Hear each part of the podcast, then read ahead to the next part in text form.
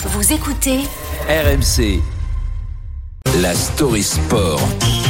À l'occasion de la Coupe du Monde Féminine 2023, l'équipe américaine fait figure d'exception sur les questions de l'égalité salariale entre hommes et femmes. Avec une date clé en mai 2022, lorsque les joueuses américaines portées par leurs stars et notamment Megan Rapinoe ont obtenu un accord de négociation collective après avoir déposé plainte plusieurs années auparavant contre la Fédération de football américaine pour discrimination salariale.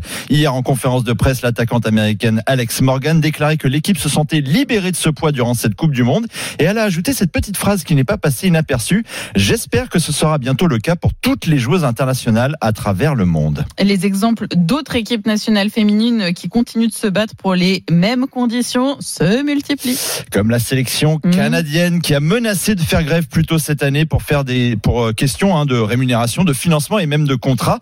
Mais un article publié vendredi dernier par le magazine américain Forbes dévoile à quel point les Américaines sont en avance sur les autres. 11 des 15 joueuses les mieux payés du mondial jouent pour Team USA et les 7 millions sur l'année 2023 pour Alex Morgan et Megan Rapinoe sont très loin quand même des 120 millions de Lionel Messi ou encore Cristiano Ronaldo, et puis surtout aucune présence française dans ce classement. L'équation est pourtant simple, pour gagner plus, il faut engendrer plus. Les Américaines ont toujours eu plus de succès que leurs homologues masculins au foot, et ça, la capitaine de l'équipe de France Wendy Renard l'avait déjà compris au moment de l'accord négocié par les Américaines. Là-bas, tout simplement, le soccer c'est le sport numéro 1. Elles ont des titres, elles ont un palmarès, parce qu'en termes médiatiques, elles sont vraiment populaires, chose qui est très peu le cas, je pense, en Europe. Et puis quand tu gagnes, tu as plus de pouvoir de demander des choses. Cette Coupe du Monde marque aussi le coup puisque la FIFA a annoncé une dotation record à hauteur de 135 millions d'euros, 3 fois plus qu'en 2019 et 10 fois plus qu'en 2015. Même si le prize money homme-femme est encore différent, les membres de l'équipe championne du monde percevront 240 000 euros. À titre comparatif, on se rapproche petit à petit des sommes touchées par les hommes, comme les Bleus, champions du monde en Russie en 2018, qui avaient touché 300 000 euros de dotation.